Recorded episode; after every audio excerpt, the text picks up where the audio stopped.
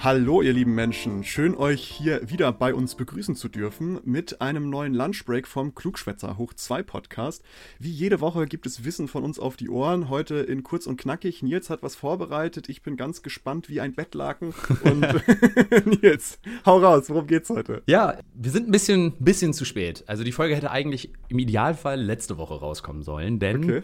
ähm, ich weiß nicht, ob du es mitbekommen hast. Ich vermute, viele der Zuhörerinnen und Zuhörer haben es mitbekommen. Facebook hatte so ein paar paar Probleme. Ich weiß nicht, hast du das mitbekommen? Ja, ja, das äh, ist mir aufgefallen, ja, ja. Genau, und auf einmal hat man wieder gemerkt, der Facebook-Konzern, der ist doch schon ganz schön groß. Da, da hängt nicht mhm. nur Facebook dran, da hängt auf einmal auch Instagram und äh, WhatsApp dran. WhatsApp, und, genau, das sind so elementar wichtige Faktoren oder wichtige Kommunikationsmedien oder überhaupt Medien, die sehr viele Menschen sehr, sehr häufig äh, nutzen. Jetzt stellt sich immer die Frage, wir haben ja auch schon mal über Signal zum Beispiel gesprochen. Ähm, Alternativen, gerade beim Messaging, ist extrem schwer. Messenger funktionieren halt nur mit Menschen, genauso wie soziale Netzwerke. Und die Frage ist halt immer, wie kommt man von einem Netzwerk zum anderen oder allgemein zu etwas mehr datenschutzkonformeren Sachen? Und ein wichtiger Faktor davon aus meiner persönlichen Sicht ist immer Open Source Software.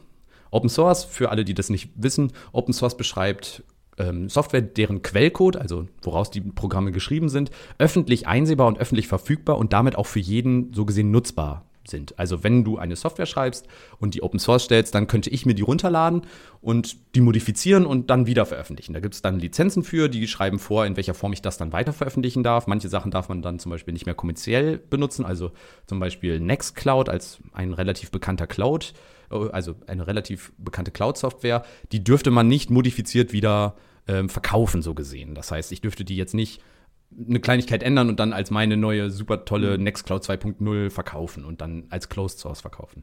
So, und das sind so Open Source Software. Es gibt eine Studie von der EU, die sagt, ähm, wir sind in, in Europa total zurück, was Open Source Software und auch Hardware, Hardware ist sogar noch viel schlimmer, die Situation angeht. Mhm.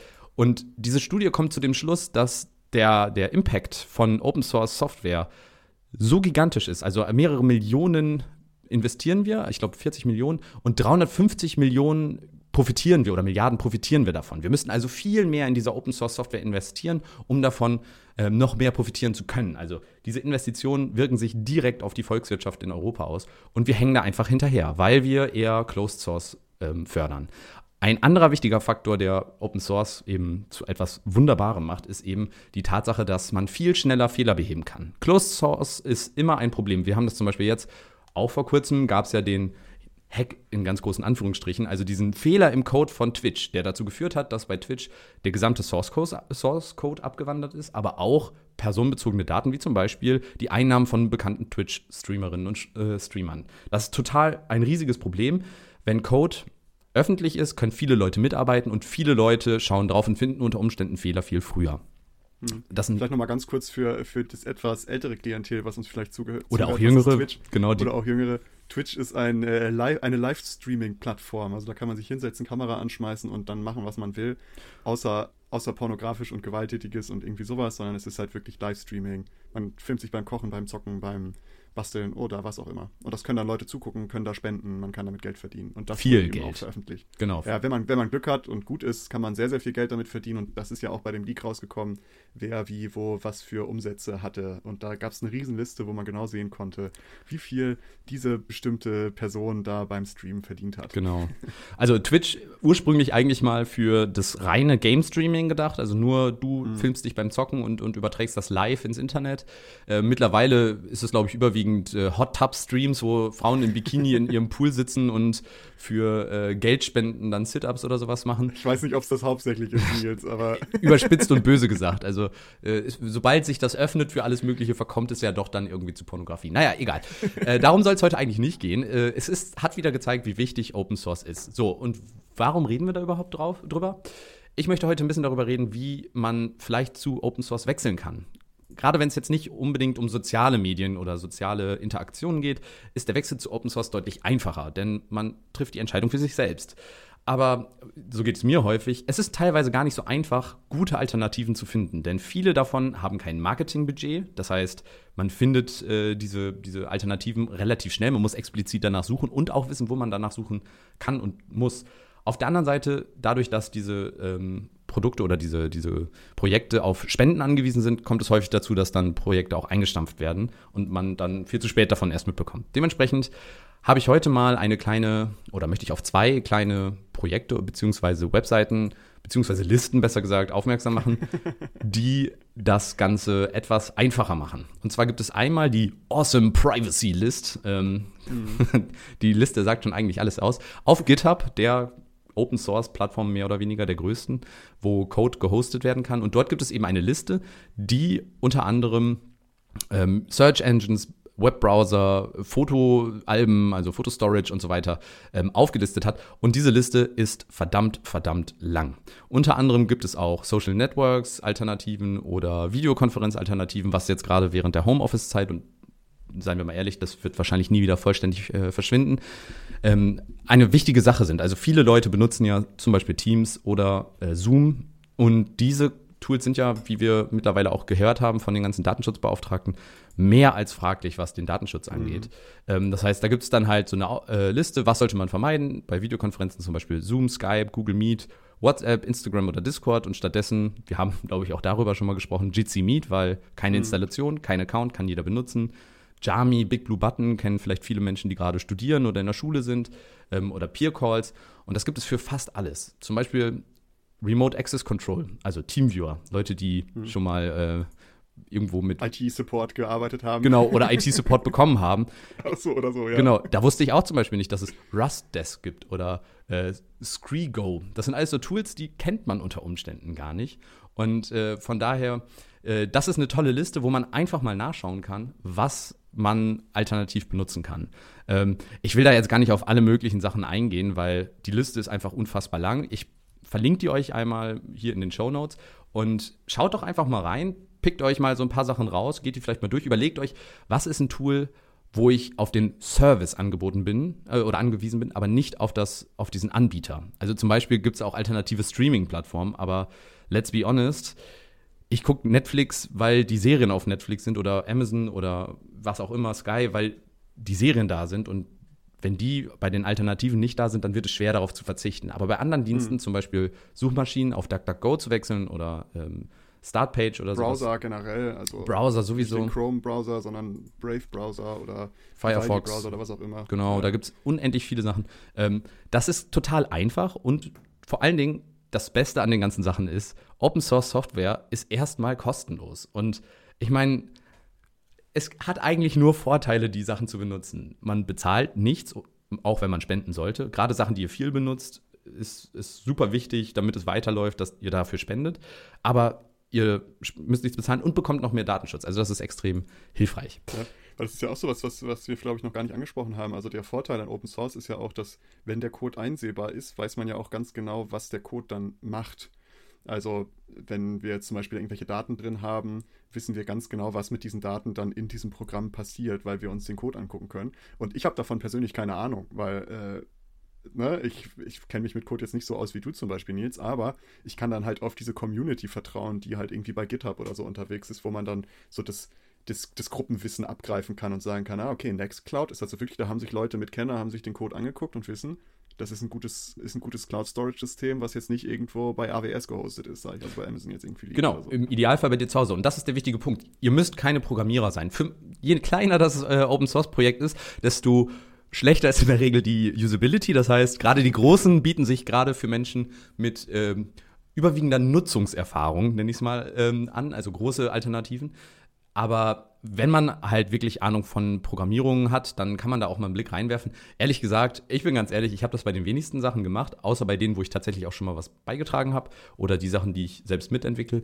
Und ansonsten, genau, hast du den Vorteil, dass es eine Community gibt, die dahinter einen Blick darauf wird, wirft.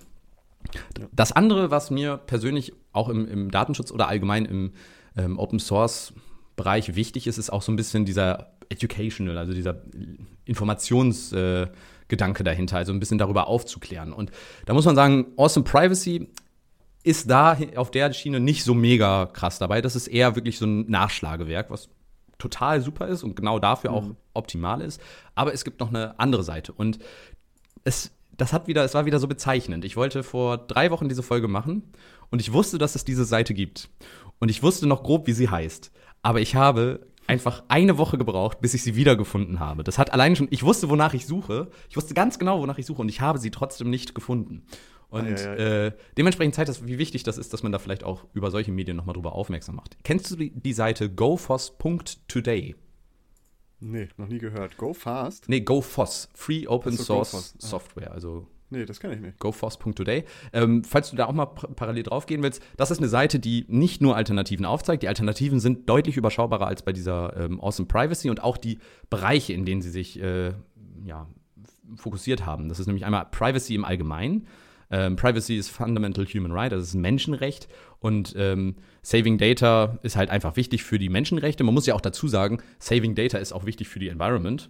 Klingt jetzt erstmal blöd, aber ähm, Daten sammeln kostet Strom, die Server müssen betrieben werden, die Datenverarbeitung kostet noch viel, viel mehr Strom. Das heißt, je weniger Daten wir produ produzieren und die irgendwo gespeichert werden, desto ähm, besser ist das für unsere Umwelt. Und dann geht es aber weiter über Browser, Messenger, die Daten im Allgemeinen. Das Telefon selbst, da wird man jetzt sagen, hä, wieso? Ja, gut, ich kann auswählen, ob ich iOS oder Google benutze. Weit gefehlt, da gibt es auch noch weitere Alternativen. Den Computer selbst und zum guten Schluss auch noch die Cloud. Man muss aber dazu sagen, das geht so gesehen in der, im Anspruch, baut das auf. Also einen Browser zu wechseln, das traue ich jedem zu, vor allen Dingen, weil die meisten auf dem Chromium, also auf dem Open Source Chrome Browser basieren und dementsprechend die Unterschiede doch sehr marginal sind. Messenger, hatten wir schon drüber gesprochen, verlangt halt die Freunde, die mitziehen, Freunde und Familie. Daten, da wird es dann interessant. Das ist nämlich dann der Punkt, wo viele Menschen wahrscheinlich vorher sich noch nicht sonderlich viele Gedanken drüber gemacht haben. Also, Passwortmanager, was benutzt man da? Da gibt es tolle Open-Source-Alternativen, die nutzbar sind, die nicht einfach nur unhandlich sind. Zwei-Faktor-Authentifizierung. Vermutlich benutzen sehr viele den Google Authenticator. Ist okay, aber datenschutztechnisch natürlich nicht optimal. Da gibt es eine Alternative für. Ähm, wie backt man seine Daten ab? Also wie macht man Sicherungen von seinen Daten? wie backt man seine Daten ab? ja, sehr schön eingedeutscht. Da gibt es bei Awesome Privacy zum Beispiel auch ein tolles alternatives Tool für Google Fotos. Ähm, wer Google Fotos schon mal benutzt hat, Google Fotos ist praktisch so ein mehr oder weniger unbegrenzter Speicherplatz für Fotos in der Cloud. Automatisch hochgeladen, kannst nach Sachen suchen, zum Beispiel äh, ähm, wie heißt es, Gesichter oder so und dann zeigt er die Gesichter an. Ähm, es gibt ein Fotostorage, äh, das heißt Photoprism, das muss man selbst hosten, aber das kann sowas ähnliches. Da kannst du auch noch, der sammelt dir dann praktisch Gesichter, wo die App von oder wo Photoprism davon ausgeht, dass die ähnlich aussehen und du könntest dann sagen, ja, das ist äh, Maurice oder das ist Nils und mhm. automatisch kategorisiert er die Bilder da dann passend dazu rein, ohne dass da irgendein externer Server mit involviert ist, sondern nur dein lokaler Server. Dann hast du die gleiche Funktionalität, aber eben das Ganze bei dir selbst und kostenlos. Ähm, beim Telefon zum Beispiel, es gibt ein paar ähm, Alternativen, also zu iOS gibt es so gesehen keine Alternativen, aber für viele ähm, Android-Handys gibt es alternative Firmwares und es gibt auch Handys, die ihr schon mit den Firmwares kaufen könnt. Auf der Seite ähm, GoFoss Today seht ihr mal, wie viele Tracker bzw. wie viele ähm, ja, äh, Freigaben, also hier zum Beispiel Standort, Kontakte und so weiter, die Apps brauchen und wie viele Tracker dann in den Apps sind. Und diese Tracker sind einfach, die senden das dann an eben irgendwelche Firmen. Wie gesagt, schaut da mal rein. Vielleicht ist da was für euch bei, was euch auf der einen Seite vielleicht einfach nur Bewusstsein erzeugt, was gerade alles getrackt wird. Und auf der anderen Seite ist vielleicht auch was dabei, was euch zusagt, wo ihr sagt, das klingt interessant, das mache ich mal.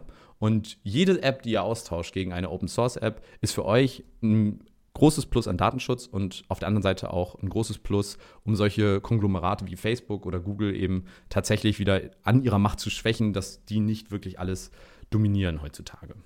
Hm. Was wir jetzt auch gerade wieder sehen mit der Congress-Hearing von der genau. Frau, die da die da auspackt, sage ich mal, was die an Forschung vorenthalten und ähnliches. Und da ist Open Source auch äh, tatsächlich ein sehr, sehr gutes Mittel. Finde ich schön, dass du darüber gesprochen hast jetzt. Vielleicht als letzten Satz, warum das auch so wichtig ist. Die Frau war ja äh, bei Facebook und hat gesagt, Facebook weiß, dass das gesellschaftszersetzend ist, was sie machen, aber sie tun es trotzdem, weil sie damit Geld verdienen können. Und ich finde, das ist hm. eine sehr, sehr, sehr makabre Haltung und alleine deswegen es gibt auch Alternativen zu Instagram, zu Twitter, zu Facebook und so weiter. Die nutzen nun fast noch niemand. Wenn wir alle dahin wechseln würden, ähm, wäre da viel mehr Leben drin und es wäre viel, viel angenehmer. Man muss nur den Start machen. Du, Mastodon ist ja jetzt schon relativ groß ja. im Vergleich, sag ich mal. Also es ist eine Twitter-Alternative, die dezentral organisiert ist. Also da gibt es vieles. Schaut da gerne mal rein. Finde ich sehr schön. Ich werde mich da auch nochmal durchklicken ähm, und mal schauen, was man da sonst noch so findet, für sich auch im Privaten. Ja, in dem Sinne, äh, vielen Dank für eure Aufmerksamkeit. Vielen Dank für deine Zeit, Maurice. Gerne, gerne, für dich immer. Und wir sehen uns, hören uns nächste Woche. Bis dahin. Ciao, ciao. Tschüss.